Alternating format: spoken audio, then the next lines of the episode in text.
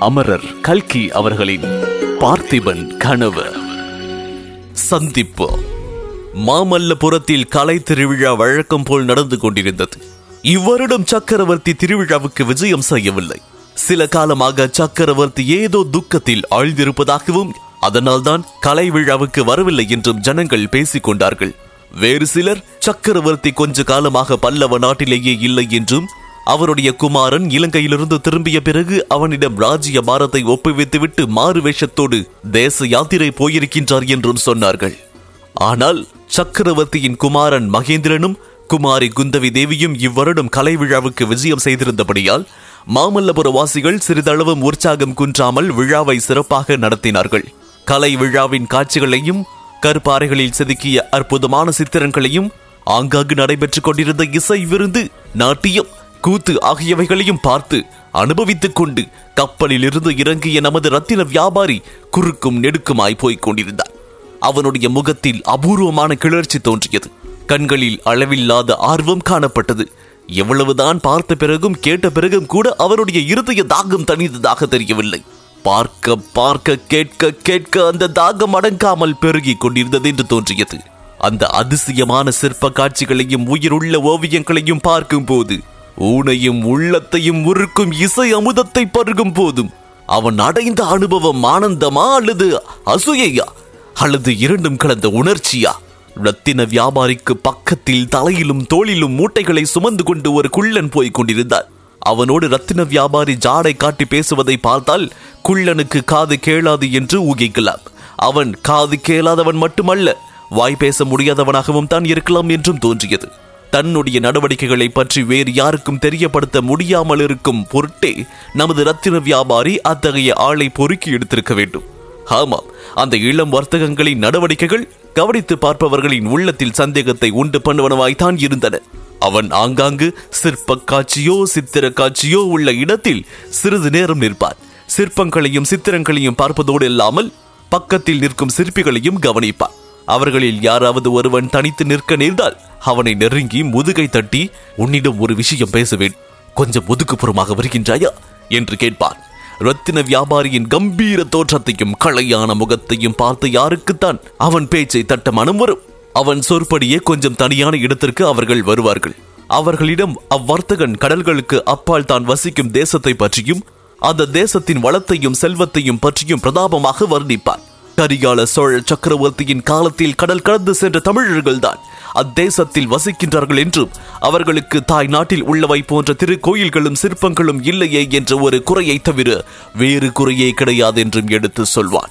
அந்த தேசத்திற்கு நீ வருகின்றாயா? வந்தால் திரும்பி வரும்போது பெரும் செல்வனாக திரும்பி வரலாம். அந்த நாட்டில் தரித்திரம் என்பதே கிடையாது. தெருவெல்லாம் ரத்தின கற்கள் இறைந்து கிடக்கும் என்று சொல்லி குள்ளன் தூக்கிக் கொண்டு வந்த பையிலிருந்து ஒரு பிடி ரத்தின கற்களை எடுத்து அவர்களிடம் காட்டுவான்.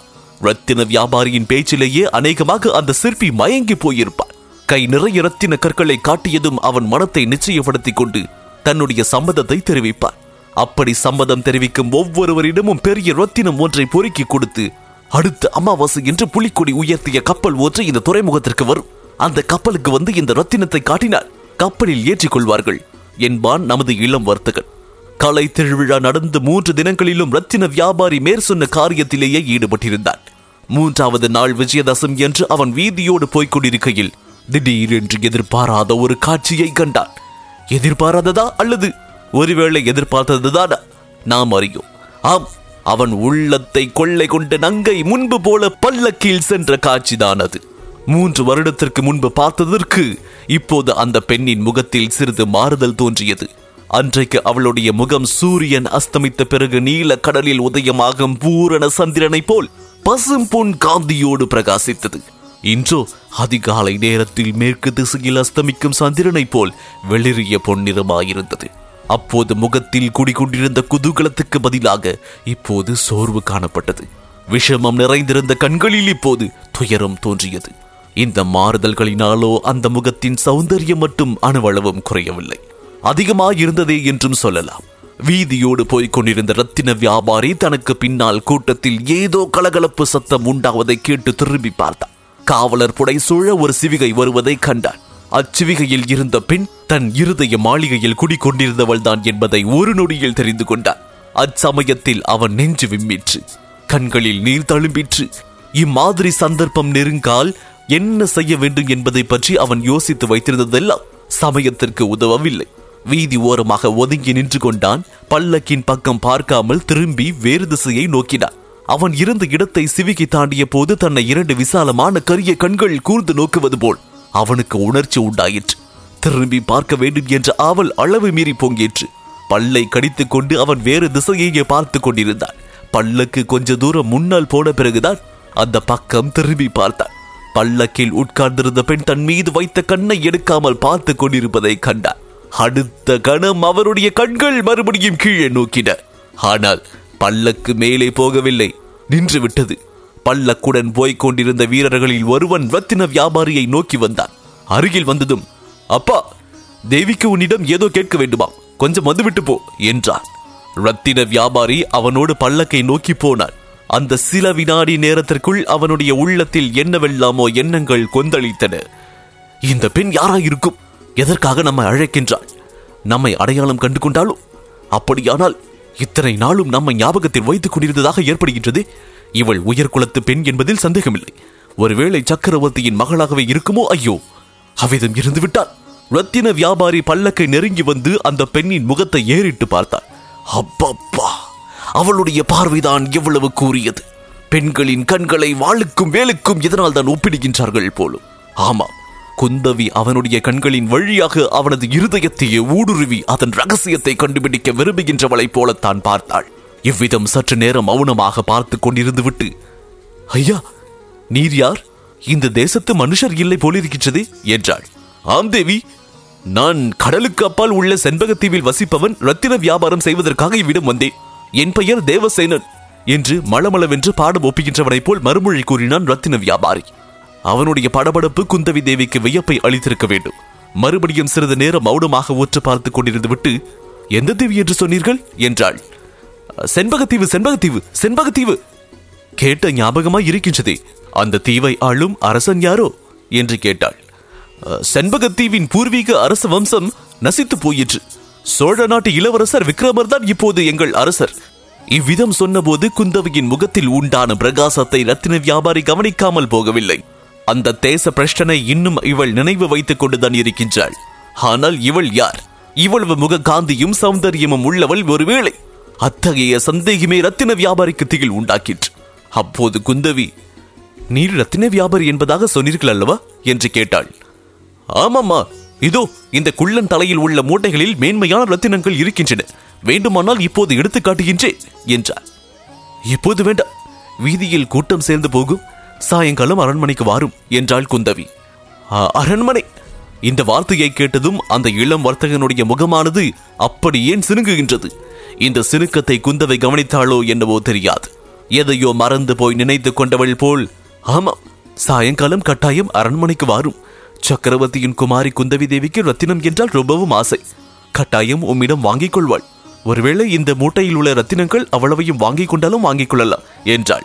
ரத்தின வியாபாரி பெருமூச்சு விட்டார் மனதில் இருந்த பெரிய பாரம் ஏதோ ஒன்று நீங்கியவன் போல தோன்றியது. அப்படி எல்லாவற்றையும் ஒரே இடத்தில் விற்றுவிட வேண்டும் என்ற ஆசை எனக்கு இல்லை இந்த தேசத்தில் இன்னும் பல இடங்களையும் சுற்றி பார்க்க விரும்புகின்றேன். உங்களுக்கு வேண்டிய ரத்தினங்களை நீங்கள் வாங்கிக் கொண்டால் போதும் என்றார் அதற்கு நீர் அரண்மனைக்கு தான் வந்தாக வேண்டும். கட்டாயம் வருகின்றீரா? வருகின்றேன் ஆனால் அரண்மனைக்குள் வந்து யார் என்று கேட்கட்டும். குந்தவி தேவியின் தோழி மாதவி என்று கேட்டால் என்னிடம் அழைத்து வருவார்கள். தடை ஒன்றும் இராதே. ஒரு தடையும் இராது. இருக்கட்டும். இப்படி நீர் ரத்தின மூட்டைகளை பகிரங்கமாக எடுத்துக்கொண்டு சுற்றுகின்றீரே. திருடர் பயம் இல்லையா உமக்கு? நன்றாக கேட்டீர்கள். நரசிம்ம பல்லவ சக்கரவர்த்தியின் ஆட்சியில் திருட்டு பயம் உண்டா? என்றான் ரத்தின வியாபாரி. குந்தவி புன்னகையுடன் அப்படியா? எங்கள் சக்கரவர்த்தியின் புகழ் அப்படி கடல் கடந்த தேசங்களில் எல்லாம் பரவி இருக்கின்றதா? சந்தோஷம். நீர் சாயங்காலம் அவசியம் அரண்மனைக்கு வருகின்றீர்கள் அல்லவா? என்று கேட்டாள். கட்டாயம் வருகின்றேன் என்றான் வியாபாரி. பிறகு குந்தவியின் கட்டளையின் பேரில் பல்லக்கு மேலே சென்றது.